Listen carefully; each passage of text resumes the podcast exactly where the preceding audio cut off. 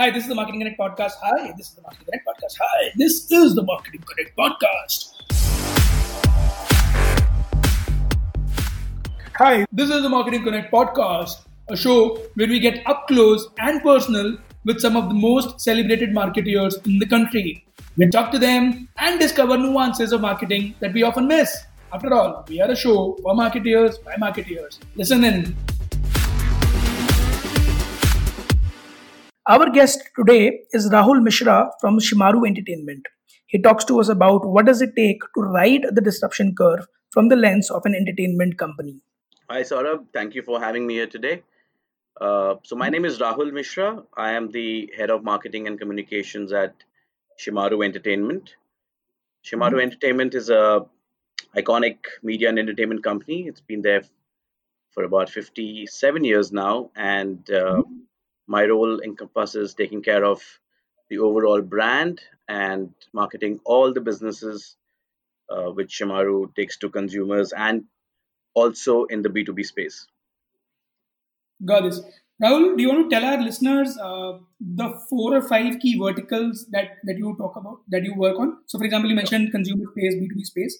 So, you want to talk about the verticals? Sure, sure. So, uh, so at Shemaroo, uh, you know, we have multiple businesses which we take care of. Uh, you know, we have a we have at this point of time two satellite channels uh, which are running. Uh, one is a Marathi movie channel and one is a Hindi general entertainment channel. Uh, so Mhm. that's a part of my role. Uh, we also have a pretty popular OTT platform called Shemaroo Me, uh, Mhm. and uh, marketing uh, content, marketing, uh, you know, running performance, running uh, you know, getting in subscribers uh, and churning, ensuring the lower churn happens is something which I do on a day-to-day basis. Uh, apart from Mhm. that, we also run. Uh, we also have recently entered into uh, you know something called as a devices business where we sell preloaded uh, content speakers in the market. It's available Mhm. across uh, close to about 2,000 retailers at this point of time. Uh, so managing that, which is the retail marketing part of it, uh, and of course it also comes with e-commerce. Uh, Mhm. those are two aspects for uh, the devices business, and uh, and then the fourth part of my uh, of, of my role is uh, so Shemaroo actually is, is you know for for last over the last decade uh, was essentially a B two B uh, media organization. Uh, we still have a lot of interest in uh, you know business to business revenues, uh, Mhm. marketing the brand into various aspects of the business from syndication to you know other other aspects of uh, content is what I continuously do. And Mhm. coupled with all of that is the entire brand piece and the comms piece, which is the PR and sort of but really don't talk about what you've done. You know, it's, you're not really uh, you know done justice to that. So that also is something which I take care of, and that's how the teams have been divided in uh, in you know Mhm. within within Shemaroo as well, uh, who work with Mhm. me. Got it. So, uh, now take us through your journey, right? So, from let's say I was reading about you, you went to a B school in Delhi in 2005 and 7. So, ta- take to take us through your journey from there on. I can I can even step step step back, you know, if you want. Uh, it'll give you a good perspective. So uh, I've actually had a very uh, interesting journey and childhood, everything, as I would say. Uh, you know, I grew up in a defense background. My dad was in the Navy. So, Mhm. you know, I was born in Cochin and, you Wow. know, eventually moving on to a new a new city every two years. Uh, Mhm. you know, so so actually what it did is sort of ex- expose me to a lot of different cultures, you know, and that's what I really like observing myself. Uh, you know. I love observing why people behave in a certain way, uh, what are the Mhm. culture, cultural nuances happening. So that sort of built my formative years, and uh, and post that, I actually went on to uh, do my hotel management from IHM Mumbai, uh, Mhm. and you know, obviously, you know, with, within hotel management, I had I had days when I wanted to be a chef, then I had days I wanted to be a bartender, and uh, and bartending was something which was sort of very close to me. Uh, till eventually, I I sort of started my first role, which I took up, uh, was in sales and marketing for a, for a leading hotel chain. Mhm. Uh, at that point of time, it was called the Le Meridien Mumbai, but now it's rebranded as the Hilton. Uh, Yeah. so I did about two years of hotel sales, not much marketing, I would say, because uh, my role essentially was to drive uh, revenues through contracts with larger corporates. Uh, and post that, uh, so I did that for about two years, and I actually found hospitality industry to be a little limiting uh, with the outlook I had towards life. Mhm. And uh, that's what I decided to do my MBA and I joined uh, IMI Delhi. So quick interruption. Uh, your father was in the Navy, right? So they, you didn't have any pressure, uh, you know, from your family to actually be in the defense forces because that's a very common theme that I see in friends that are, you know, from the Army Navy background. You didn't have those pressures. Uh, actually, no, you know, honestly, I didn't have that pressure at all. You know, obviously, my my family would have liked if I would have taken up a defense profession, but it, it never sort of came came from them uh, in any way. Uh, so pretty much, so you know, why would I join hotel management? I had no inclin. I didn't even know what hotel management is actually. So I think my, my parents were pretty okay with what I want to do and discover myself through that. Nice, So I think that yeah, that pressure wasn't there for me. Yeah. nice. So you went to Delhi for your management school. Yeah, yeah. So I did my uh, MBA from IMI Delhi, and uh, IMI typically uh, the recruitment from IMI is a lot in the finance space, Mhm. uh, and that's something which I, uh, as you know, is, is not sort of the space I, I really really enjoy working on. Uh, I, I had left hospitality to get into something which is more, uh, you know, gives me more creative freedom to work and you know do do things a different way. Uh, I had Mhm. sort of gotten getting a sense that media was my calling uh, during my Mhm. MBA days, and uh, and that's when I actually, you know, interviewed for a role which is which is off campus and uh, got a got a role into a company called World Space Satellite Radio. Oh yeah, Uh, World Space. Yeah, I it's, Yeah. it's pretty interesting company. I think they just hired me because I love that concept. I actually Mhm. was one of the few owners of World Space Radio before it was, it was even launched in India. Uh, Wow. you know, I, I love music, so I had actually purchased that product much before. Uh, Mhm. So they hired me. They don't know what to do with me. Uh, they love my passion about the, about the Mhm. company, uh, and uh, they were about to launch in a couple of months. So they needed to sort of beef up the teams, and uh, Mhm. you know I was there. So I took on a very interesting role. I was actually uh, looking at large volume revenue and brand partnerships for WorldSpace. Okay. Uh, so that sort of opened up my new journey uh, post hospitality, where I actually was talking to a lot of marketeers about how do we, you know, bundle our product with your offering, how do we co-brand, how do we use, uh, Mhm. co- you know, you know, co-market ourselves and you know together become a bigger brand. A very interesting concept selling conversations is what I used to have. Mhm. Uh, I did that pretty well for about close to two years, and uh, that's when I moved on to. Uh, so after about two years at WorldSpace, uh, so the company was you know had a very very promising product. Uh, Mhm. due to certain certain regulatory issues in the country, uh, you know the growth of WorldSpace was limited. Uh, WorldSpace Satellite Radio in the US works in cars as well, uh, or, it's- or or it's called as XM Radio in the US. It still sells actually. Sirius and XM are two brands.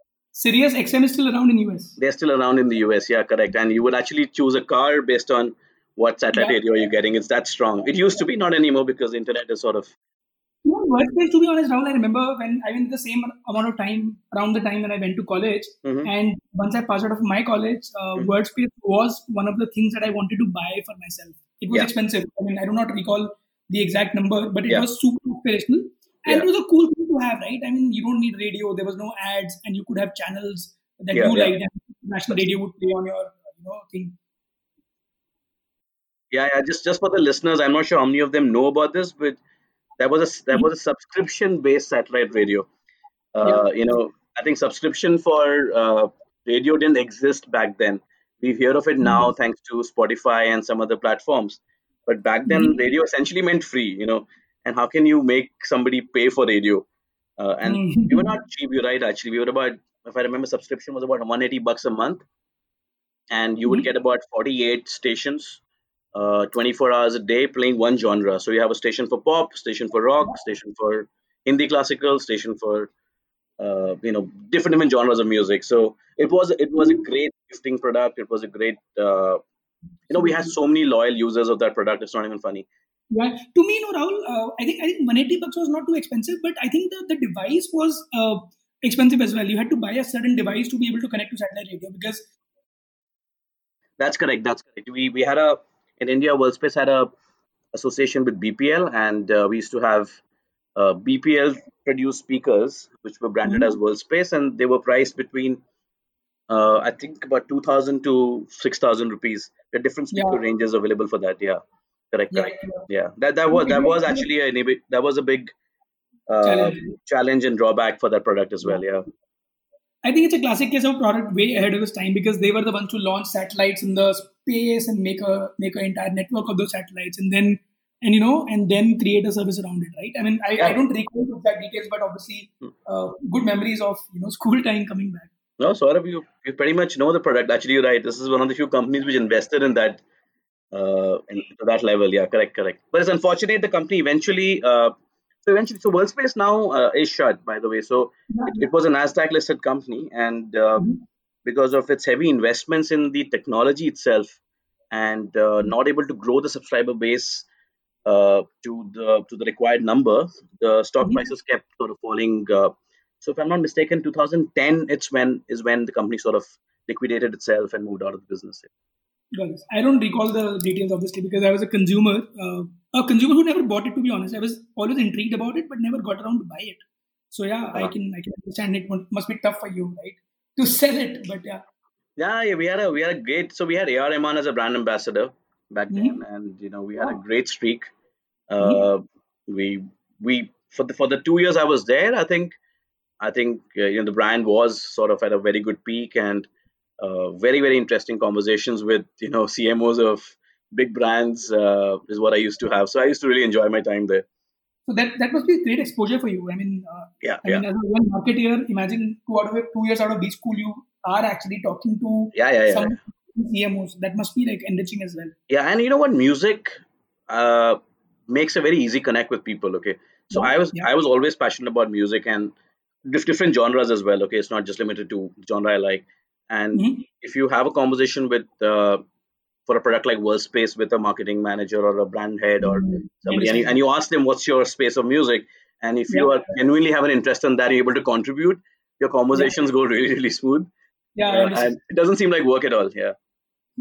Got this. So, okay, WorldSpace happened, and then after that, what did what did you do? Where did you move on? Uh, then I then then I moved to uh, BBC. Uh, I Mhm. I joined BBC. Uh, I joined BBC in Delhi, where I spent about uh, close to two years uh, building the BBC's. Uh, so my role was in business development. Essentially, what I had to do was look at new avenues for BBC to be present in India. So, Okay. like, can we can we have a play in the FM radio space? Though news is Mhm. not allowed, but is there a way we can uh, offer other content of BBC on FM. So I had a Mhm. lot of I so at that point of time we did a partnership with uh, Big FM, Radio One, uh, Mhm. various smaller stations across the country where we would provide uh, you know non-news non-current affair content to these radio stations to be played it. top of the hour. Uh, other Mhm. aspects like and that's when I entered the digital space as well. How, how can we do BBC uh, dot com RSS syndication? You know, how do you syndicate your Mhm. news feeds to other portals? Uh, getting getting onto the Google platform. I'm talking about Mhm. 2009, 10. So were early days of internet in India as well in terms of usage of news, etc. Getting Yeah. BBC on uh, on on mobile platforms. Back then, Mhm. uh, all the operators had a walled garden, so you could actually only have limited number of uh, vast offerings made available through a Mhm. particular platform. Now it's all open. Now you can actually browse and go anywhere. But previously, Yeah. if you if you're a Vodafone or Airtel customer, you would actually be limited to the choices of media they would offer you. Got this. Uh, yeah. so how do you get on there? How do you make a revenue model out of that? Etc. Etc. What I was doing, and did Mhm. that for about two years, and then I moved to a a, a marketing role within BBC to take care of uh, BBC World Service Mhm. for South Asia, Yeah. and uh, I was marketing various language offerings for BBC. So I did I did my so yeah so I spent about eight years at BBC, and then most most of my role was in marketing, where I was actually uh, taking care of uh, BBC World News, the television channel uh, Mhm. for India, uh, Mhm. South Asia actually, uh, Mhm. and uh, BBC.com, uh, which is which is a fairly popular news website right now as well, and Mhm. uh, and growing the language offerings of BBC across APAC. So BBC operates in various languages like so Bengali for Bangladesh, Urdu for Pakistan, Yeah. Sinhala for Sri Lanka, Bahasa for Indonesia. So Yeah. and, and that and this is between 2011 to 2015 when all these languages were historically radio brands but converting into either television or digital brands so Mm-hmm. i would sort of lead the entire transition uh, Mhm. working with a lot of my editorial colleagues across various regions and uh, Mhm. And a lot of business development uh, teams who are trying to sort of grow the bbc in various parts of the world uh, Mhm. so i would sort of essentially create the ent- central brand structure for these teams to work on and Mhm. implement uh, yeah so that was my journey at bbc very interesting spent about good eight years and Wow. uh, yeah so and then i moved on to uh, join a company which is a subsidiary of Viacom 18 Mhm. uh, it's called IndiaCast Media. Uh, it's essentially leads the uh, it, it it represents Viacom's interest out of India. So Mhm. Viacom and new and TV18, uh, the channels which they run are distributed by this joint venture company called IndiaCast in India. So, Mhm. so this distribution is another stream in media, which is uh, which sort of I'm not I'm sure you probably are aware of it, but for listeners' interest, I can just it's the same company, right, that licenses the content for various Indian uh, channels to diaspora markets in, say, US, Canada, etc., etc., right? Yeah. As an yeah. with Zee TV in a regional channel in, say, New York, India yeah. Would go and right? That's that's what IndiaCast does, if I'm not wrong. That's right. That's right. right. So IndiaCast, is yeah, it's it's it's it's it's uh, so yeah, it has two parts. IndiaCast plays essentially hmm. two parts. One is in on the domestic front, on the India front.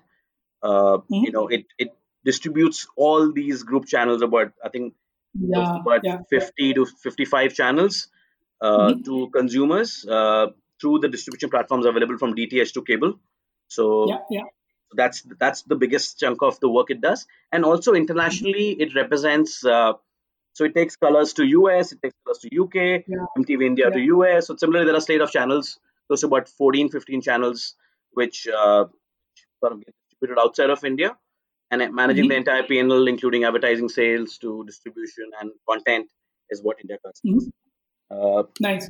so, so the reason why it was formed as a separate entity was because of the nuances these international markets needed, uh, Mhm. and the expertise uh, which it needed. So, uh, yeah. So, if you ask me, my role at IndiaCast was mostly international facing, and I would actually, at the time I joined, my role was to sort of put together a marketing structure for IndiaCast because these channels were just being launched in uh, or had launched but not sort of fully grown.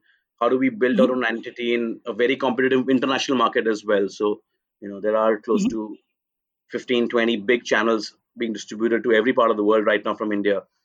Uh, Yeah, what yeah. makes colors distinct? What makes, you know, Rishte or a MTV India a distinct channel for consumers Yeah. uh, is what I used to work on. And on the domestic front, uh, you know, ensuring that channel it's, that's more of B2B. Uh, you know, big platforms like say Tata Sky or an Airtel, uh, where do they Mhm. place the group companies channels? How are we promoting Mhm. the group company channels to con- to their consumers, which are huge bases, Mhm. you know, 20 million, 30 million base of consumers who are watching, Yeah. you know, on the Tata Sky box. How do we tell them a new show coming on that on Yeah. through their platform itself? So those Mhm. strategies what I was building on.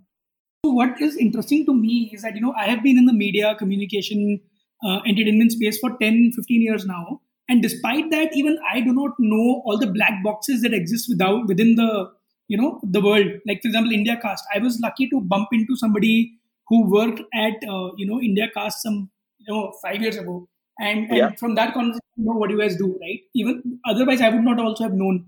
So, do you also want to touch upon some, uh, while you talk about your experience, please touch upon some of these, you know, roles that people are not aware of. Like today, if I want to pass out of a B school and want to get into media and entertain, entertainment, all I yeah. know is that you know, ad sales is what I do. Like everybody is hired for ad sales and you know, account management and, and stuff like that. Mm. But there Yeah, could be yeah. interesting roles as well. No? So, Yeah, maybe bring yeah. on those as well, please. So I can quickly touch upon that. You know, essentially, uh, for, so I'll keep it to a broadcast level right now. I'm not going to an OTT platform because that's a Yeah. different ballgame altogether. Yeah. So there are there are two revenue streams for a for any broadcaster, which is one is Mhm. subscription revenue and second is the ad sales revenue. Uh, Okay. Globally, uh, in in the in the Western world, actually not globally, in the Western world, uh, your subscription revenues uh, account to about 70 to 80 percent of your revenue, and 30 percent, 20 percent is your ad sales revenue. In Mhm. India, the split is Mhm. almost half. Okay, it's 50% subscription, 50% uh, ad sales. Yeah, but you're right. We only hear of ad sales uh, mostly, you know, in our day-to-day lives that this channel is Yeah. selling sports, etc. But because this entire because this entire uh, like you know stream of people that are called media sales executives Yeah, who go yeah. around to all the sell airtime to them. yeah, yeah, yeah. Huh, But at the same time, there's this big parallel uh, universe existing of people who are actually driving sometimes half or maybe more than half of the revenue from distributing the channel itself. Got this, but we never get to hear about them. you know to be fair that industry at some point of time wasn't as evolved uh, as it is right now. So imagine when you would uh, so let's let if i take you 15 years back or 18 years back there were not a Mhm. lot of dth players. There were unorganized cable operators who would offer the channel to you and take money from you. And then this money would be passed on to various broadcasters who they were taking fees from but there was no accountability there was no there was no uh, you know digital mechanisms to understand who are they t- taking your channel to what is happening what is the number how much should we pay how much should we receive all that is Mhm. sort of getting formalized or has got formalized in the last uh, you know post uh, post the digitization phase which happened 5 years ago Yeah. so Yeah, yeah. now the industry has become very formalized and you know there are it's it's it's like ad sales itself you know how how people will go and pitch and get a you know get a advertiser on board while the ad sales team does it Mhm. the distribution team will negotiate with these large platforms or smaller platforms for a revenue basis the reach they have basis the content the channel is offering and build a Mhm. scalable business so Mhm. it's it's a very interesting space and a lot of uh, in the broadcast space also i must add Mhm. uh, a lot of senior people at this point of time have had distribution experience Mhm. uh, so so anybody who's looking at a looking at a entry into the media space and specifically in sales uh, i think should evaluate both uh, distribution and ad sales before taking a decision Got this. Got this. yeah Super. So IndiaCast happened, and then you must have you know seen all those interesting markets. Consumer insight has anyways been your uh, favorite subject, so you would have probably used it there, right? So talk to me about. Uh, so talk to me about some of interesting case studies wherein, let's say, you were trying to sell a channel to somebody in in UK or US or something, and you probably use consumer insight there. So you want to talk about some case studies there, some interesting anecdotes, some incidents, some case studies, some lesson. uh, yeah actually lots you know so strangely uh, some of these markets uh, though they Mhm. are developed markets the in the indian or south asian consumer there is Mhm. actually at sometimes five years behind the indians in india we have. So their outlook towards how they perceive content or look at live or understand family values Mhm. are a lot more stricter than what indians really follow at this stage. Okay? Wow. so so yeah it's actually true it was a sort of a revelation for me. Like uh, like in parts of uk uh, you know shows which show extramarital affair would not be appreciated by indians sitting there. Wow. so like and you assume in India that you know they're open society and they're okay yeah yeah yeah yeah. But they would they would sort of value that. Correct correct. And and within uh, and one interesting aspect is because they're sitting uh, away from the country uh, their perception also about so the indians the indians who probably visit india maybe once a year also the way they uh, assume things which are happening in india is way different than what india is actually going through so Okay. when Give me an so i can give you an example so we you know everybody's heard of the show Bigg Boss Yeah. uh, so the reactions of fans on social media in india is very different from what the reactions of fans in us or uk would do to a particular show which is being telecast the night before basis. So for example if, if there's been some sort of a scandal on that show the night before somebody like somebody and Mhm. expressed that on the show how the Mhm. indians would appreciate or behave would be very different from how the americans would do it Mhm. some of them would shun that some of it will some of them Wow. will actually uh, not look at it in a positive light as well uh, so yeah so it's a very different consumer Nice. behavior uh, both these all the markets actually you know Mhm. middle east would behave differently from us to, to uk uh, so. The the challenging part about the role at india cast was that how do you uh, how do you ensure that whatever content you're putting out and whatever you're communicating still holds the Mhm. brand value. You know, your your Mm. channel has a certain Yeah. brand attribute, Yeah. but you also localize it to the flavor of that particular market. Got this. The brand ethos have to stay stay true, right? I mean, they have to uh, look at the brand in the same light that they would uh, look at it in India, right? That's, that's that's exactly that's exactly why you know I was actually hired for the role as well. Uh, you know, Mhm. the idea was to make it look uh, very very similar to what the Indian brand attributes also hold for the channel. But the communication might change. Uh, I can give you another example. Like in the Middle East, if you go and do Mhm. outdoor, uh, there are certain restrictions and rules about uh, Yeah, what women can wear in that particular image. true, Okay, so true. In India, when you do outdoor, if you, I'm, I'm sure Mhm. you, we've, all seen a lot of hoardings of Yeah, either yeah. movies or shows. Uh, there is a fair amount of freedom to play with that. Obviously, we also maintain certain self censorship and regulation on that. But imagine you Yeah. take something from a very scandalous show and put it in a, in a hoarding on in Dubai. That's not going to fly, right? Mhm. It's going to be it's going to have either, either regu- regulate. Yeah, we'll get regulatory issues and we'll be probably not be allowed to broadcast in the country anymore. Yeah, So yeah. from smaller uh, challenges to you know much larger growing the consumer and uh, sometimes consumers of these channels are not indians only they are probably uh, either the locals or south asians who also want to watch such channels so you need to you need to Got it. communicate to them as well so that was Got a triple led challenge we had at all times to take care of So there's a friend of mine who's in New York and who's a stand-up comic, and he performs in Hindi, as in you know he does it for the diaspora audience.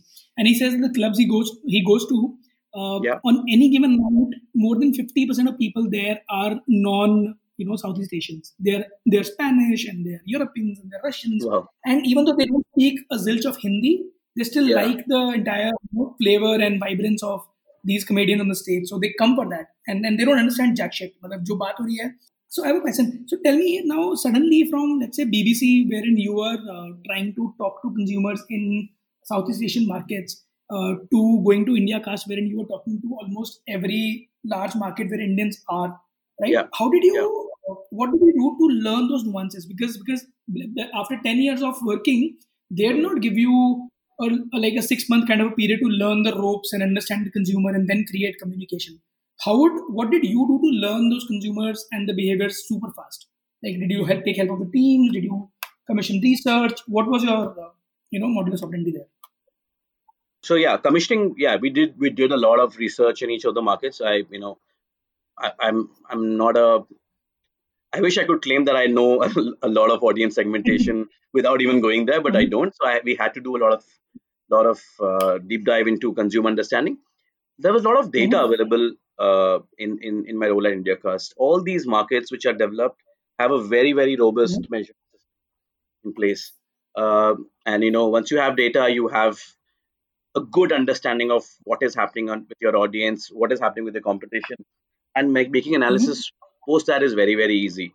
So uh, Mhm. a lot of dependence uh, came from data. Second came from the commission research, and 3rd Mhm. came from uh, so obviously Indiacast has offices everywhere in the world, uh, not everywhere, but most major countries where we are running big distribution setups and ad sales setups like US, UK, Middle East, and uh, some of the people we you know employed in this company in the in the Viacom international offices were maybe second generation Indians or uh, and and a mix. So so you know getting having conversations and bringing in these nuances really helped. And I would also talk to the platforms as well. You know the platforms are the best way to learn what Mhm. people are watching. So for example, uh, in the US, one of the biggest platforms is Dish, which is a big uh, Yeah. big distribution company in the US. So having conversations with their uh, teams as to what sort of consumers do they have, what are the scene evolving, what is the take on Indian content. A lot of lot of inputs used to come and used to be very very handy for us to is to make our you know either our promo strategy, communication strategy, our paid spends Mhm. in those markets. So yeah, so Mhm. all all all depending on various factors and lot lot on data to make things work. Got this. Nice. Cool. So after IndiaCast, uh, what what next? After Indiacast, I did a short stint at uh, a startup called Cineplay. Uh, it was a startup which was uh, owned by uh, Subodh Maskara and Nandita Das, uh, essentially a film studio. Uh, so Mhm. With me, I actually like to do a lot of experimentation at all stages. Mhm. So, so I Mhm. the reason I left news is because I wanted to get a flavor of what GC is, and Mhm. that's when I joined the Viacom group. And uh, post that, I wanted to get a flavor of what does it take to actually get into production and what's happening on the digital space. Yeah, so Cineplay was a play between uh, was was trying to find a sweet spot between what digital consumers are looking at and what sort of films are being produced right now in the market, Bollywood films, Hindi Mhm. films, Mhm. uh, and uh, it was a great concept. Uh, we've actually it was a full fledged production house, and I was heading the Mhm. entire business piece for them, uh, entire Mhm. sort of sort of the group business uh, requirements. But we had to eventually shut down the company due to certain uh, you know differences which emerged uh, in the in, in the vision of the company and the promoters. Uh, so Got that got shut, and then that's when I moved on to uh, taking up a challenge at Shemaroo Entertainment. And how long you been in Shemaroo now? Shemaroo So Shemaroo has been close to two and a half, more than two and a half years now. Uh, Wow, I nice. joined them in November 17. So Mhm. yeah, so it's been a great, great uh, journey here. So, what is a typical day like for you in office? Let's say you, I mean, just talk to me from the time you wake up till the time you, uh, you know, go back to sleep, and and a regular day, right? Not the coronavirus impacted, uh, you know, modified digital day, but a regular day in office. What would be like? So so yeah, so I okay. Firstly, I enjoy my days. Okay, every time, not Shemaroo ever as well. So Mhm. my days have to be a lot of fun. It has to be exciting and busy. So if I have to break it up for you, what do I do during the day? Uh, let's see. Okay, let's let me put it as I divide it into five parts for now. Uh, I think the Mhm. first part of my day, which is which is the morning part, where I sort of everyone kicks in and as it is at work. Uh, I'm not talking Mhm. about the lockdown period, yeah. So it'll, it'll Yeah. my first part of the day mostly would revolve around uh, looking at certain dashboards of performance. You know, well, you know, Mhm. as I mentioned, we run you know various businesses, so I would be looking at OTT's performance, which could be from installs to subscribers to you know the churn, the you know the minutes of usage we've had, uh, what sort of Yeah. new markets have we entered into. Uh, Yeah. followed by we have you know a, a business of selling products to retail what's happening on that front so essentially most more of putting together an mis and dashboard to get a get a sense of what's happened uh, in that period or the television channel performance etc etc uh, but i don't Mhm. sort of limit it to that i actually plug it in with a lot of appreciation for the teams so i don't do that alone Mhm. i actually bring in uh, my direct reportees into these these sort of forums and meetings which, which i do and i and i really like to start the day on a positive note so uh, mostly it would be a lot of appreciation for what people have done. Um, Mhm. I, you know, I actually always believe that every team member or every person can perform as well as the next person. So there is no favoritism I can actually want to bring in. So I make it a very very fresh start the next day in the morning. That guys, this is Mhm. what we've done. This is what the numbers are. Let's let's go on. And then obviously, you know, it's a marketing role, so I have a lot of uh, uh, you know internal uh, teams which I have to sort of sit together and give a lot of approvals on either a creative or a, or a comms piece or something like that. Uh, that sort of is my second part of the day where I'm looking at a lot of approvals to be churned out because work has to continue. Yeah. Uh, followed by I I obviously do take out some time in the day to meet uh, you know new partners or possible partnerships we should be looking at. So uh, there are it could range from publishers who are trying to uh, talk to Shemaroo for advertising on their platform to event companies who are coming up with new IP ideas to uh, Mhm. you know any any new digital startup setup which which things can add value to what we have. So that's sort of Got the it. third part of the day, followed Mhm. by a lot of internal meetings uh, with various business business Mhm. heads. You know because of the multiple businesses I take care of from a marketing point Yeah. of view, and uh, usually the last part of the day is actually most of my interaction with agencies. Uh, so Mhm. the agencies we work with, uh, it could be creative, media. PR. Uh, Yeah. And typically, agencies also do like to work slightly, you know, more towards more towards evening, so that works well. Yeah. So that's Yeah. that's my day. Typically, it's uh, it's it mostly ends up with some discussion with the agencies before I close for the day. Yeah. Does so uh, tell me uh, a very quick a question that a lot of people want us to ask to other you know CMOs is is that you know uh, so what other business functions within the company do you talk to like you know everybody assumes marketing will talk to one creative agency one digital agency and then Yeah. they will go back home happy but at your level i'm sure you talk to even the stakeholders of the company right and the shareholders Yeah, yeah.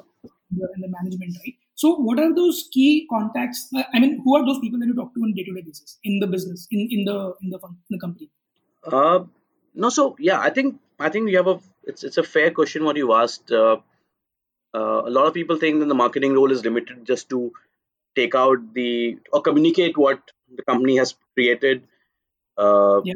and do it in the best way possible. You know, it's creating creating very cool looking ad spots or yeah you know doing going for photo shoots etc which is there which is which is there but it's not it's not the majority part of uh, a marketer's role i think uh, end of the day uh, an organization exists to you know fulfill the commitment it has to the board and it Mhm. could range from uh, whatever it is whatever the kpis organization has overall it could be from revenue to growth to uh, users to whatever so Mhm. i think that understanding uh, every marketer should have very very clearly firstly Mhm. uh, and to have that understanding if marketing doesn't input into the business or Mhm. into the product uh, it's going to be very difficult for a company to grow so Mhm. At least at shemaroo uh, you know we are marketing is just not a team which goes and communicates. We are essentially a team which is as essential as every business which exists. So so we sit on uh, from say annual operating plans to monthly revenue projections to uh, change in say a product or a content piece etc from the Mhm. from the genesis itself. So we don't sort of come into play once everything is done we Mhm. input from scratch uh, Mhm. yes our specialty is as a team to communicate and you know to make get more and more consumers to look at our product or buy our product, which is what we Mhm. focus on. But we don't just do that only. We take take care of a lot of other KPIs along with the businesses uh, because I because otherwise it'll be you know two teams working in silos. We would not understand why are we doing it, what sort of investment should we do, what scale are we looking at to operate. Uh, so I think understanding of the business is more critical. I would say for a marketer, Mhm. uh, communication. I feel you know you have a lot of agencies who can help you and support you with that actually Mhm. uh, you know you can you as long as you are you've got your objective right the agency can come and fine tune that for you Mhm. uh, but that understanding only comes if you understand the business well and have a have a say in the business Mm-hmm. Good. So, uh, okay, tell me. Imagine you were to hire a new agency, right? Assume karo aapko, uh, you want to get your AOR. You just want to find a new AOR. So, Mhm. what are those two three things that you will tell them before they even come for a pitch? Like you know, pre pre pitch briefing के लिए आप बुलाओगे उनको. So, what would you expect them to read about, know about before they meet you? Like you know, what is important to you as a marketer uh, when you start to look for partners? uh, okay i i would love to make a claim that i don't like to get call for pitches but Mhm. uh, a lot of times i don't actually call for a pitch Mhm. uh, when i want to work with a company or an agency uh, Mhm. I think uh, what really, really drives me to work or you know excites me to work with a partner or an agency is is their level of excitement about the space the company is operating in. For example, Shemaroo operates in the space of say Bollywood content Mhm. uh, or say space of syndicating large volume of content, creating regional content. If the partner's sensibility matches that, the agency sensibility matches that, or is at sometimes even better than what I have or my teams have have uh, as a as a you know and in their caliber. That's when the excitement for me kicks in, uh, Mhm. and we start working together. Got this. So essentially, uh, let me ask the question in different manner. I mean, probably I didn't get the question across to you well. So if you were to define Shemaroo's customer, let's say जो हम बोलते हैं ना STP करते हैं, segmentation करते हैं, uh, you know, uh, So what do you, who do you think is is an ideal Shemaroo customer? Who do you market to? So Shemaroo, uh, essentially as a brand, we hmm. we talk to people or as a brand, we're unabashedly Indian. Okay, we are as desi as we can be, and we have Mhm. no, we know we don't we not we're not pretending to be something we're not. We are desi. We love the Bollywood masala sort of Mhm. flavor content. So as a whole, though the brand, though, though the company operates in various vertical businesses which have different set of consumers, overall Mhm. as a brand, we appeal to the set of Indian audiences who are looking for that masala experience. Got this. Super. Okay, Mhm. so so imagine us as an extreme opposite of Netflix is out- uh, what I would say. Got this. Got You know, this. we, we are talking to the m- mass mass, the big the big India rather than that one percent India which is watching in English content. Got this. Super. Okay. A couple of tough questions coming your way. So Yeah. imagine imagine you were told कि चलो आपका time खत्म हुआ शिमारू में हाँ. and you need to now take a different role within the group or whatever. But before you go, you need to hire a replacement for you. And this could be a person from your team, or it, this could be an outsider, or this could be, you know, uh, some third party altogether. So, what kind of r- skills would you want that person to have? It's a very very interesting question because uh, yeah, uh, okay. I actually do think about it sometimes. If you ask me, it's not something which Mhm. you know sort of you've hit me, but I didn't. Mhm. I, I've not sort of structured my thoughts so well. But let me let me make an attempt to this. Yeah. Yes. So as a as a as a leader, Mhm. I I do think of succession planning and you know what kind of person should sort of come up and if if I move to a next role, who can sort of fill in and do this very very well. Uh, something which come top of the mind to me are uh, I think we Shemaroo is in a very very different phase altogether. You know, 57 years, but the action we've picked up in the last two and a half years is another level. Uh, Okay. You know, I joined the company and I sort of did the entire rebrand to make the, new imagery of the organization. And post that, we've launched so many consumer-facing businesses on the Mhm. back of new identity, which didn't Mhm. exist before. So these are uncharted territories for us, uh, and you know, the the vision is very very big Mhm. and strong. So I think the the biggest point I would put here is somebody who takes on the role has to be very very agile. You Okay. know, you can you have to be nimble footed. You can't be making uh, you know plans which are cast in stone. Mhm. You have to keep you know so, so the, the agile model. You have to just keep moving and changing as the environment changes in the organization or the consumers or the product or the business. Mhm. That's very very important. Uh, thinking out of the box second is the most important aspect here because uh, as i mentioned marketing is also trying to play a role here in the organization of creating certain businesses or helping in fine tuning businesses. So how can we help fine tune a product? How can we f- help fine tune an offering? And that Mhm. happens obviously you have a lot of research which can happen but you need to think out of the box. You need to think and have that courage to take that step. I think so that's very very important. And Mhm. uh, I think the final thing I would be- would would say is somebody should be able to lead great teams because uh, I think we've uh, you know I've built a really really strong team of marketeers uh, at Shemaroo. Uh, Mhm. not that they were not great marketers before they worked with me, but they were you know the Mm. the the sort of uh, the team which we've put together, which I've put together, uh, is extremely extremely talented and committed and strong. Uh, Mhm. so so whoever takes on takes on as a leader next uh, should have the ability to you know build great teams as well so that this team Mhm. continues to flourish Got this. Okay, next question, which is again, uh, I believe a lot of people find tough to respond to, is that let's say you're talking to assume karo ki main, uh, I've done my MBA from a decent B school. I'm Yeah. five years out of the campus, Yeah. and I'm struggling at the lower to mid management kind of a you know role. Um, and I'm seeing that you know uh, somebody like you who's taken like 13, 14 years to reach the top of the ladder at a fairly largish company, a publicly traded company. Okay What did you What did you do different that you've reached that high? I mean, not everybody from IMI from your batch in the marketing function would be a CMO, right? I mean, just like look at it from that perspective. So, what did you do different that allowed you to reach this far? what did i do different actually uh, And what what can I do? Let's let's say, for example, if I'm five years experience right now, what can I do to you know become what you are?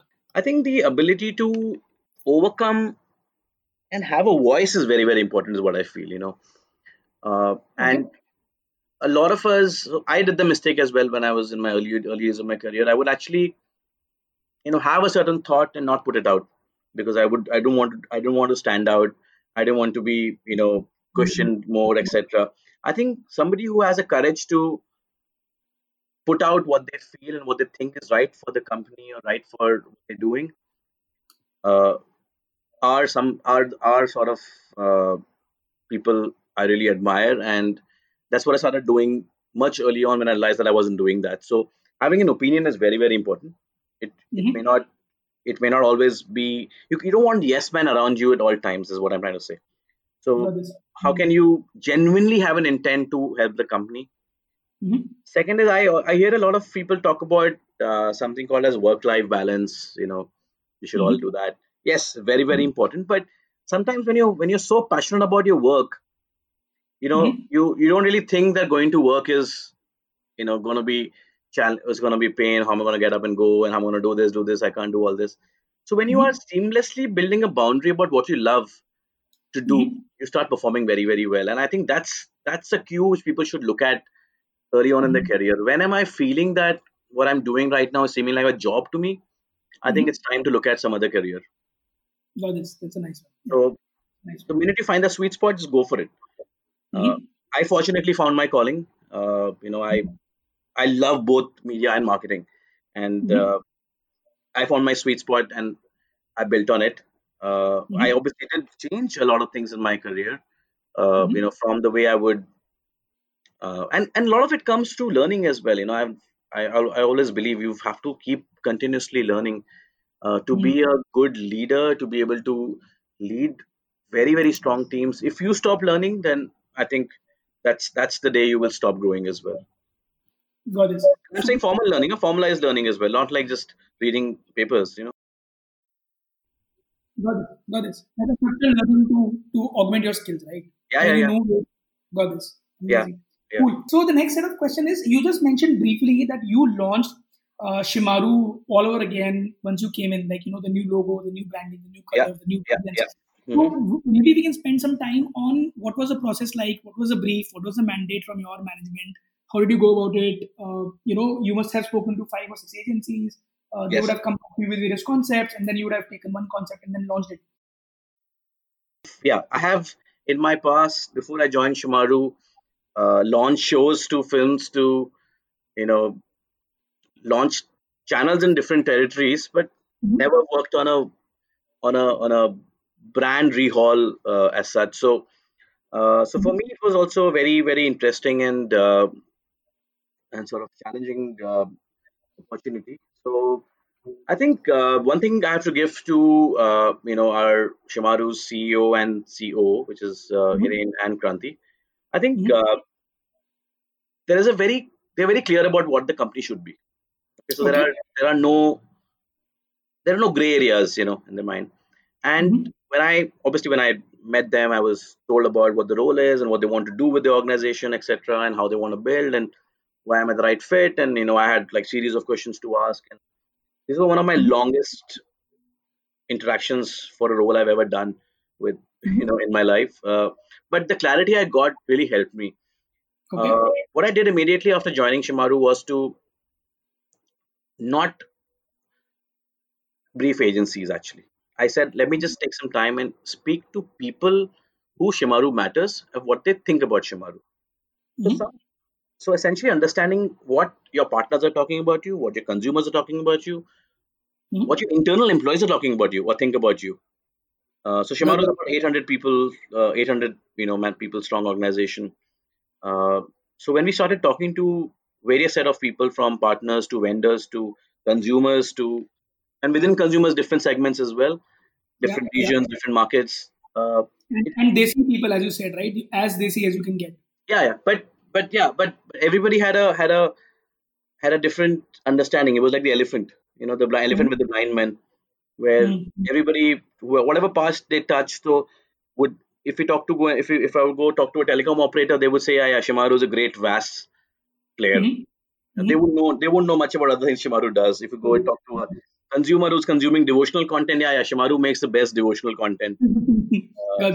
because it had so many aspects to it. So we put that all together Mhm. and uh, and we started talking to agencies. And uh, the first thing we wanted to do at Shemaroo was to change the way we appear. We just felt, I think that was collectively agreed by the management that the logo currently may not be something which is as appealing because it's been Mhm. 57 years, you know, got to change. But the Yeah. more I more I sort of got deeper in my role within a month, I realized that it's not the logo. I think Mhm. it's what do we do with the logo is more important. What do we communicate? Got. And uh, and that's when we had a series. Yeah, that's when we had be honest, we had a lot of pictures which were done. Uh, Mhm. We were also working with uh, a very a very well renowned uh, you know consulting firm called Equitor, headed by Mhm. uh, Ramesh Jude Thomas there. Uh, Mhm. So we call him RGT, and uh, he was already working with Shemaroo as a as a consultant, guiding Shemaroo to the journey of Mhm. changing itself. And Mhm. uh, so we would we would sort of discuss and dabble. What do we do? What do we do next? So I realized in the course of time that it's not a design challenge what Shemaroo is facing right now. I think what we Mhm. do with after changing the design is equally more important, and that's when we finally did a series of pitches and we onboarded uh, Ogilvy, uh, Mhm. Ogilvy Bombay to take on the mandate for creating uh, the new identity of Shemaroo. Okay. Uh, and that process itself is a fairly long process. It'll take me like a long time to go through that. But yeah, that took us that took us a good four month period uh, Mhm. to sort of create what we look and uh, you know what is our brand ethos, what is the brand architecture. The company had various various sub brands Shemaroo had created which didn't have any attribution to the overall mother brand, Mhm. etc. So uh, so yeah, so the, so the look while the look was being developed, what do we communicate about the organization, uh, including you know what are the different sub brands in the company, uh, how can we use the new brand to launch various new businesses? Will the new businesses fit within the brand architecture? A lot of lot of work went on, and I must thank uh, you know our partners at that point of time, which is Ogilvy and uh, our PR agency, which was Avian. Uh, Mhm. We sort of would spend you know a lot, a lot of time thinking this through, and obviously I had the support of you know my my bosses through the entire process. Uh, so so though it you know at some days it would seem like a Herculean task, but I think it all Mhm. went very smoothly, and then we were ready to sort of go out and uh, communicate what we look like and feel like. Uh, Mhm. you know, we ultimately, so as I mentioned, you know, when you work with certain experts who know that space very well, like a partner like Ogilvy, you know, Mhm. the kind of assurance you get about what you're doing right, uh, you know, makes you sleep in the night as well. Got this. Yeah. Yeah. So, so that really helped. Uh, and uh, and yeah, so then then the challenge also came is came, came because everybody. So Shemaroo, it's a publicly listed company, but a lot of uh, the top management uh, is uh, with the fam is held by the family as well. Mhm. So and some people are not part of the company as well. So how Yeah. how do you communicate that this is what you're going to change the company to? Yeah. Uh, Yeah. You know, Shemaroo was standing as entertainment infinite before, but now you're going to make Shemaroo as India Khushua. That's a tagline. Yeah. I was about to ask you about that. That's a brilliant Yeah. tagline. to have, no? yeah yeah so how do you how do you go about and do that and the clarity so i made multiple decks for different stakeholders to make them understand uh, Mhm. so I, every time i would present to a very senior member within the organization uh, or or part of the family i would actually understand where they're coming from and and present the deck in, in that manner. I would actually rearrange uh, certain content pieces on the flow uh, to Mhm. sort of give them the picture the bigger picture but what we're trying to achieve. Uh, and that worked really well i think the preparation we did to get buy-in. And and after a point everybody was in love with the way the colors of shemaroo logo were coming out because we wanted to be an indian masala entertainment brand. And Yeah. we, we didn't want we didn't want a logo to we, we, we were sure that if somebody looks at the logo they should have some reaction Mhm. either you love it which we hope everybody does or you have some oh what is this like you know any- what's this sort of design so we wanted to achieve we wanted to stand out we wanted to make a make a mark and uh, Yeah, I that's would- I what, would- he- you may love, love him, you may hate him, but you will not ignore him. So Yeah. I think that that's where it is, right? yeah yeah yeah i, I would i would uh, as, as a marketer i can't say that but yeah you got it right Got Yeah. this, got it. correct correct so yeah so that was the journey and uh, it worked brilliantly and then we had to get ready for launching our ott platform shemaroo me Mhm. uh, and that sort of you know was one of our first consumer offerings uh, we took out after the brand was refreshed into the new entity Mhm. So- So, got this. Tough question. Again i do not know if this is relevant or not. Tell me if this is not a relevant question. Yeah, so yeah. even though you said even though you've said that you are a mass indian brand and very different from a netflix or Yeah. from you know a, a foreign ott player in india but essentially you are fighting for the same pie right? I mean if, if a consumer has let's say 10 bucks to spend on entertainment they will probably give you know divide it against all the ott platforms that they have. So in this cluttered world wherein you have like so many ott channels coming up uh, how do you keep your edge what is the biggest challenge that you face there what do you do about it how Yeah. do you plan to you know so that one big question i have No, I, I so so I we I don't see it that way, Saurabh. Actually, I don't really see that uh, you know the pie is limited, especially Okay. especially in OTT. You know, I think I think the pie is not even like one tenth served right now. It's it. it's a huge huge space and opportunity available for even 50 more brands to come in right now. okay Uh, okay but the idea is uh, what is your brand talking about so netflix has identified a certain zone it wants to talk to people who probably are of a certain affluence have a certain Mhm. style have a certain daily habit Mhm. uh, and have a hence have a need of watching xyz sort of content got this shemaroo me uh, operates differently we Okay. are essentially uh, aiming to tap into the larger masses of Mhm. India who who at this point of time are television audiences. They're not OTT audiences. okay But we all know and all data and everything predicts that people will start consuming content on digital platforms. Correct? On handhelds on on tablets or whatever Yeah, what if mobile? It's already happening. You know, ev- ev- everybody's claiming uh, you know 300 million daily active users, etc., etc. numbers. So it's Yeah. obviously a big number happening. Mhm. That audience. So we are essentially trying to come into play, and we are trying to build a sense of familiarity into the audiences of what they used to as television viewing. We are Okay. making that bridge between television viewing to digital platform. Mhm. So I would, if, if you if you if you have maybe make a spectrum chart, I would place Mhm. Netflix as the extreme end and us on the other left end.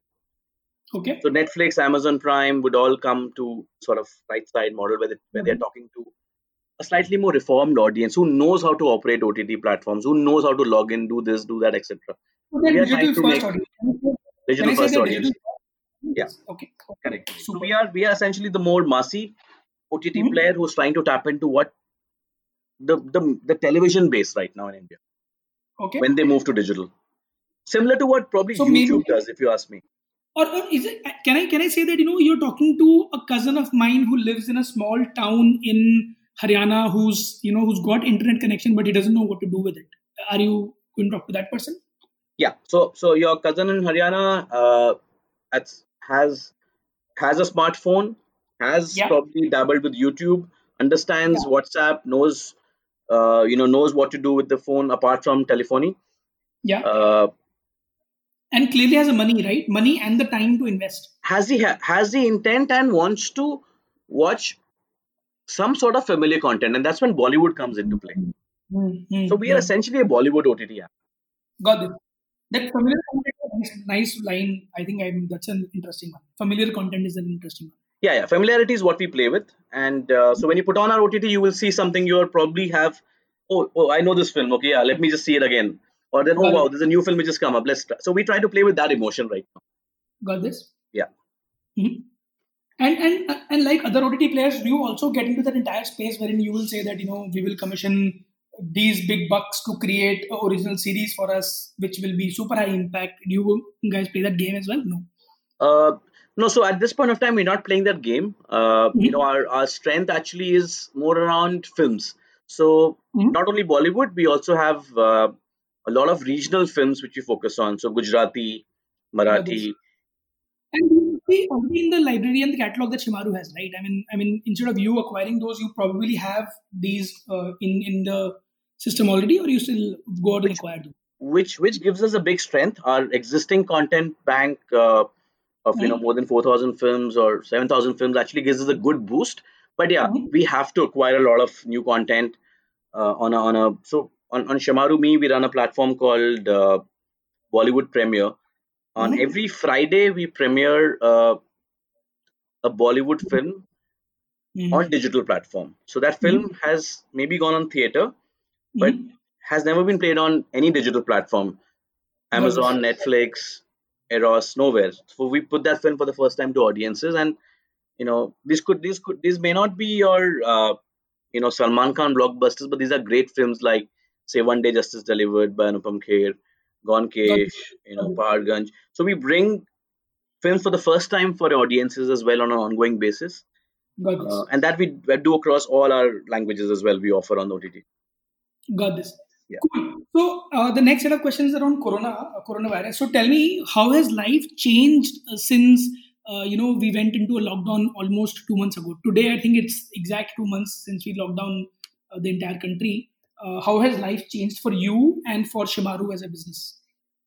Yeah. So uh, yeah, I think there has been a significant impact uh, Mhm. on on how we operate as a business. Uh, there are there are within the company we have seen some businesses which have seen a good probably a good surge, uh, which could be around say an OTT part of the com- of the business or television as well. Mhm. So, so there has been a good surge. There are other businesses which have also seen not as much. Uh, you know opportunities of growth because of the lockdown uh, Mhm. so and I, I wouldn't i won't speak for the organization right now it'll be more my personal views at this stage Mhm. uh, Mhm. i think we know that this is not going to be forever it's going to change and things are going to be again back on track in some way or the other Mhm. so so so we are still focusing on a bigger picture you know we are on a Mhm. mission to sort of as i mentioned which we started about two and a half years ago to to grow rapidly and uh, and to grow in a big way i think that's not changing for us uh, while we take a small pause right now Mhm. uh, while we sort of realign some some of our objectives etc Mhm. uh, that's something which we're focusing on and from a marketing point of view if you ask me specifically i think Yeah. what what my challenge right now is to see we, we just we we about it's not too too long ago that we started introducing consumer consumer facing businesses. So we did some understanding of what consumers think feel uh, you know their their attributions etc but that's going to change a lot now post post the opening up. Uh, i think that's what i'm focusing on right now is to what are the new consumer segments which emerge? Uh, how do we sort of play a part in their lives now? Uh, you know post this what are the Mhm. new audience cohorts we have to you know put in my ott uh, you know mis systems Mhm. uh, essentially the idea is that you know the hopes and aspirations of how of consumers have changed of Mhm. all of us have changed actually you know Yeah. we've Yeah. all gone through a big big phase and that reflection uh, of what it is is what i'm trying to sort of build right now Hmm. Got this. So, um, मेरे uh, you've been obviously you've been a curious marketer you've uh, understood consumers and you've been on startup size as well. Mm. uh, if I told you that you know Rahul you have to quit Shemaroo in the next two months and start a new business mm. uh, what would you do? What kind of opportunities do you see getting created as part of this covid crisis around us? Oh okay. Like that. Yeah. I, I, I like to try ask tough questions. I mean, I don't want to ask you about things that you've rattled off, you know, answers to already in various forums. So I just want to know you as an individual, right? So, so धंधा खोलोगे तो क्या खोलोगे आप? Like for example, what do you think is a great opportunity right now? Like I talked to a different marketer. He said he said that you know what he'd do is he will open a kitchen that will deliver super hygienic food to people around his locality. He doesn't want to do a scaly, massy pan India business. He's saying We- कि मेरी में बेच लूंगा मैं Crowdfunding. We already do that, by the way, Saurabh. Uh, we run a brand called Mukka in Shemaroo. Mm-hmm. Mm-hmm. It's in a, it's in a POC stage right now. Uh, okay. It's it's it's actually Bollywood style food. Uh, it's a cloud okay. kitchen concept. We already do that. Is it already present at your office? Yeah, it's, it's so it's available right now in delivery for uh, parts of Bandra, Santa Cruz, and Andheri. Wow, East. never expected. Yeah, yeah, yeah. It's it's called Mukka by Shemaroo and uh, Okay. you'll have some very interesting menu when you go into that and find things I like the name. Yeah, Mukka is a great name to have. For yeah yeah yeah, yeah. Nice. So- How did you come up with the name? Uh, yeah, again, you know, working with some really good, cool minds at the agency front. Mhm. Uh, but yeah, the idea was to be distinctive and uh, have to Yeah. have a Bollywood appeal in the name. Yeah, it is. It is, uh, it is. without so we don't want to call it Bollywood cafe. That's too boring. You know, Got this. Got this. that's when. Mukka came. Mukka came away. So what would I do uh, if you ask me as a business? What would I launch? Uh, And this could be non-Shemaroo also, right? I don't yeah, yeah. I'm, I'm thinking. I'm actually thinking. What do I like doing? Ah, Uh, okay. and what's my sort of space? I really. I would actually probably look at you know entering the hospitality business right now. Mhm. uh, which is where I did start my career from. I think it's Mhm. that's changed. You know, that's not going to be the same anymore. Post. I think that's the most Mhm. affected industry, I would say. Uh, and uh, I think the way the current setup of hospitality industry doesn't cater to the revised mindsets people have, uh, Mhm. or the way things have to operate. So my bet would be to enter into hotel business Mhm. uh, and and create. Uh, create business hotels across major metros in the country, which Mhm. uh, which essentially take care of all the requirements we have uh, post coronavirus, not only from a regulatory point of view, but from a Mhm. what the consumer is looking from point of view. This. What what is happening is we all are putting these uh, various levels of things to be done, to dos at every step, like social distancing, Yeah. you should sanitize your hair, etc. What is the Mhm. consumer thinking from hospitality right now is very important to think of. What can I Mhm. offer him differently when he enters my hotel Yeah as compared to other hotels who are just following guidelines right now to to run room business. That's the mm-hmm. space mm-hmm. i would look at. I don't know if it's i've not really thought thought this too well but maybe if i do i'll i'll first bounce it off with you if i look at the business. I just i just hope that you if if you do take it i hope uh, you know your team does not come back to me and tell me ki tune kya keeda dal diya rahul ke dimag mein i don't want to be that person. So yeah, yeah and, that's true tell me what what kind of uh, so obviously as a marketer you must be reading a lot, consuming a lot, talking to Hmm. other seniors. Right? The Yeah, other yeah, you yeah. no, you know, other colleagues in industry. So tell me uh, some interesting branded initiative or a marketing message that you've seen in the current times that you Yeah. really like for coronavirus or or you know spreading hope or something. Oh, okay. Yeah, there are actually quite a, some really good work happening right now, if you ask me. Uh, okay, by the way, Saurabh, have you seen our really cool email signatures, Shemaroo's? No, So I have not. we've created this set of email signatures which are called "If email signatures were honest," and it will say, "I sent this email while making or wait, wait counting uh, cooker ki CT. I sent this Ah. email while watching the end credits of uh, the binge binge show I was watching, or watching Ramayan, or between a set of push-ups. They're really cool. I'll send it to you. Have a look. I think one yeah, brand which has done it well uh, for me, I would say. I think uh, what they've done well is they've a not stopped advertising. They are Mhm.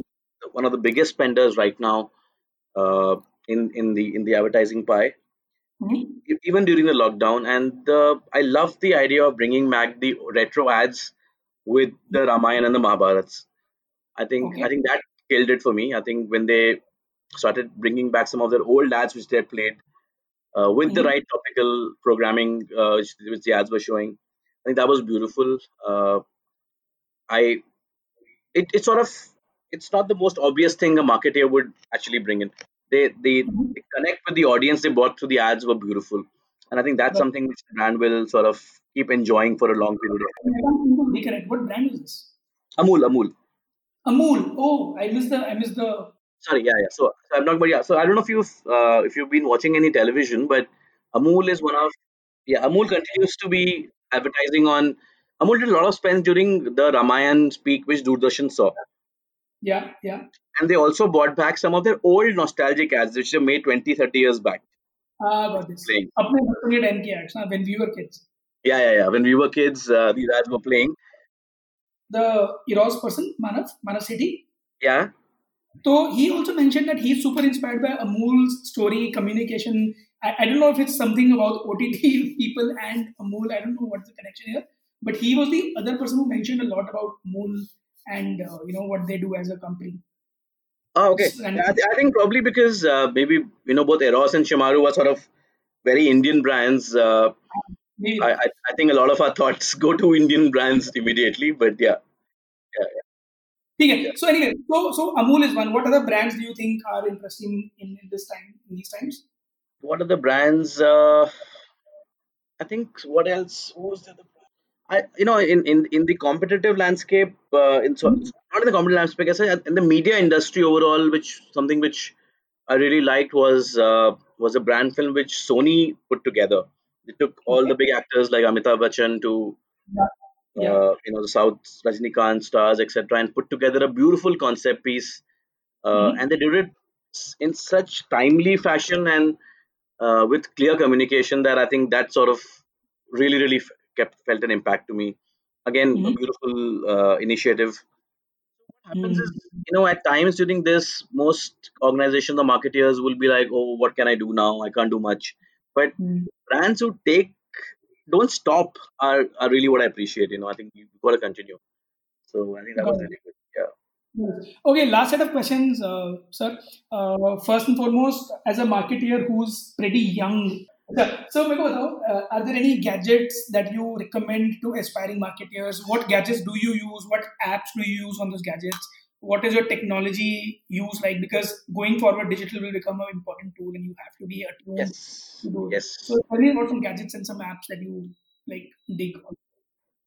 Yeah. So I, uh, you know, it's I don't do it because I want to tap into that consumer mindset, but I have an inherent liking for some some uh, gadgets. Uh, Mhm. one is my PlayStation. I actually Wow. uh, I like gaming, uh, Mhm. and I though, now that- though I have kids now who are old enough to be gaming, but I still like Mhm. my uh, sort of PlayStation as a console as my gadget. Uh, Mhm. I on on on the gadget front. Apart from that, I actually like my my you know my Bose my Alexa Bose speaker where I get my Mhm. updates from in the morning etc and my Mhm. uh, and it's it's so super super efficient I, I love that part of it uh, so those are the two gadgets I love I think my my Bose and my PlayStation of course you know Mhm. followed by my Mac I would say Mhm. um, in terms of apps which I uh, which I use uh, I use a lot of LinkedIn these days Mhm. uh, I think I think I get a lot of information from LinkedIn. Uh, I Mhm. use uh, in terms of productivity apps. Actually, I don't use a lot. I used to use some of them previously, uh, but I've Mhm. discontinued using productivity apps right now. Uh, I Mhm. actually like to define my own style of productivity, which which I've sort of developed over the years, and I and I do that myself now. So that's not Mhm. happening. A lot of banking is what I do uh, Mhm. in terms of apps online, and uh, and of course, you know, some of the some of the really cool OTT consumption, etc., which happened, uh, and followed by some dabbling in some apps like Headspace, uh, you know, Um, Cult.fit, etc., to get some nice. fitness and mental health. Yeah. So, okay, last two last two questions. Tell me if I told you that Rahul, you have to throw a marketing challenge to my listeners, and these typically are people who are uh, in their B schools or they are about four to five years of experience in the Yeah. marketing field. Uh, can you throw a marketing challenge at them? Like you know, a problem that they that is worth solving, something that is worth listening. You know, thinking about. Yeah. I think uh, you know it's it's a good challenging time for us to come up with these solutions because some of these uh, I don't I don't know what my question would be if we were not in this situation right now. To be honest, Mhm. Which is okay. I We, we. Mhm. yeah yeah but actually because of the lockdown and the coronavirus situation there's a lot of there are a lot of short term to medium to long term challenges we all have to think as marketeers one of the things uh, i am personally dabbling with at this stage is uh, so Saurabh, i told you that we we launched uh, we just launched a hindi general entertainment channel like a hindi Yeah. full-fledged entertainment channel uh, Yeah. which has soaps and everything else uh, we launched it in the lockdown on 1st of may one of the biggest challenges i'm facing right now is how do you make consumers aware of uh, your channel and uh, and the, and how our channel is positioned we are we're a free to air channel so we Mhm. expect a lot of our consumption to happen from tier 3 tier 4 or rural households uh, in the absence of so I'm, I'm i'm taking out for so my challenge to everybody who's listening to this is take out advertising opportunities of television Mhm. radio and mobile Mhm. okay those leave those three aside Mhm. how else can i reach out to these consumers who are sitting probably in a rural town in the Hindi market, HSM market as we call it in the media thing, balance. Mhm. Uh, Mhm. how do we communicate with them? Because previously we had opportunities of going and doing certain events, certain Yeah. road shows. You could actually do, you know, be part of some of the bigger uh, forums being done in these rural or tier four towns, etc., and show your brand to Kumbh people. Mela, right? Every marketer will say कुंभ मेले में add कर दो काम Correct. And it, and it was impactful. It was very impactful. अब तो वो हो नहीं सकता ना अभी now you don't have that opportunity. All those Correct. things are gone right now for a for a visible future. Yeah. And you would also do your own proper own promotion through way you know starting from canter activities to Yeah, you know yeah. Brand branding, brand activations, etc. That's not going to happen. Mhm. And Mhm. also the print options have reduced. You know over over in this situation right now. I hope I hope things come back to normal.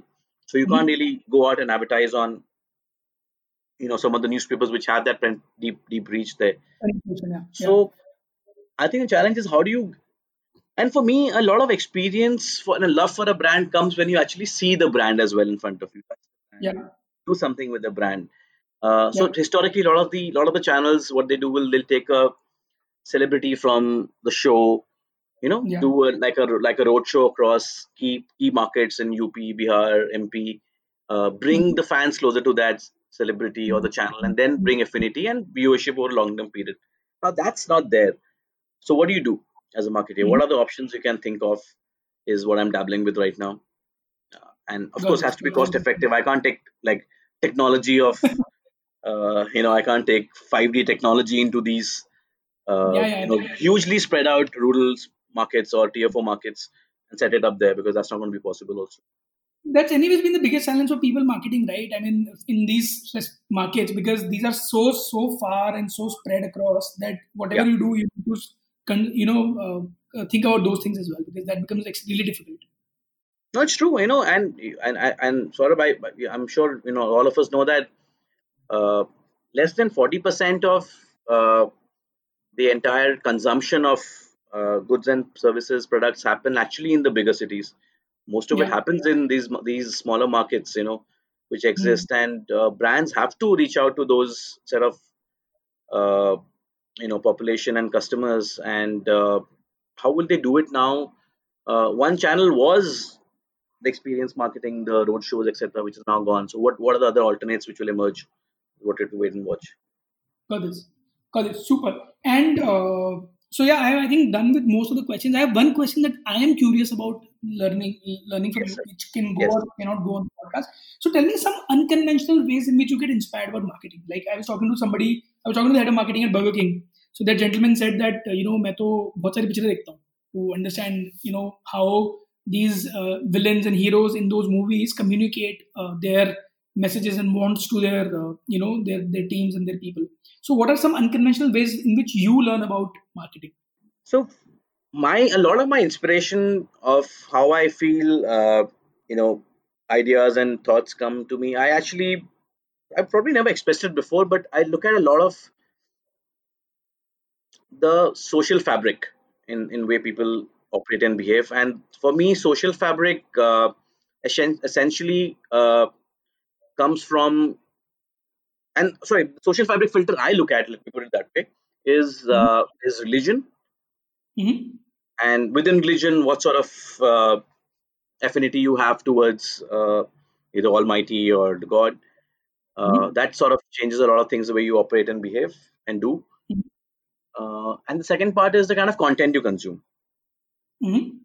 uh, so films is obviously one part of it and it's it's been proven you know actually films have been proven to be uh, a big influencer in how the society talks behaves etc that's what reflects that's what reflects in your films also and their Mhm. films also guide the way people behave and do things. So i actually look at a lot of content pieces beyond films. Uh, i get a lot of inspiration from news sometimes if you ask me.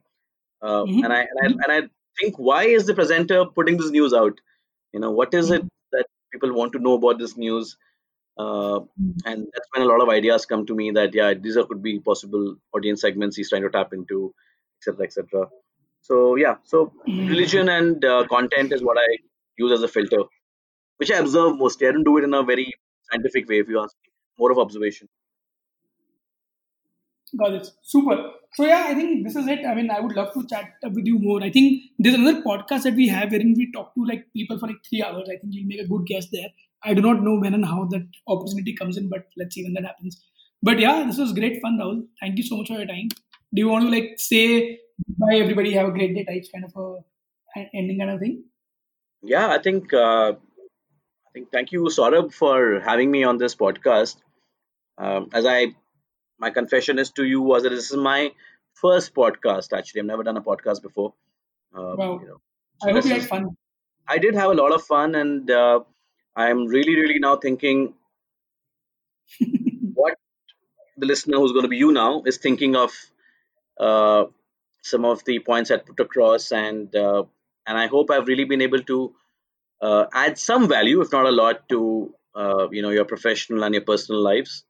Mm-hmm. Uh, I think uh, thanks for that. Uh, just, just the closing comment from my end is, uh, I think in you know, as I mentioned earlier as well, uh, everybody has equal potential, uh, and uh, we all just have to find the sweet spot between finding what we like to do and mm-hmm. doing that. It doesn't come easy to everybody, and it takes some. Sometimes it takes much longer than what we anticipate. But I think the quest should continue, and the day we find it, we will we will all sort of love what we're doing, and uh, and I hope to see more and more people doing such uh, you know roles in their lives. Mm-hmm. that's that's from me, and I think so. Thank you so much for putting together this great platform. Uh, while I've expressed to you uh, and spoken to you, I've learned a lot of things as well myself. So that's something which I would really, really thank you for. Makes makes it worth the effort, right? Thank you so much for this. It does. It totally does, Saurabh. It does. So that was Rahul Mishra from Shemaroo Entertainment. Hope you had a blast while listening to the conversation. Please do write into us and tell us what can we do next on the Marketing Connect podcast. After all, we are a show for marketeers by marketeers. You just heard the latest episode of the Marketing Connect podcast, a show for marketeers by marketeers. The show was brought to you by C4E and The Podium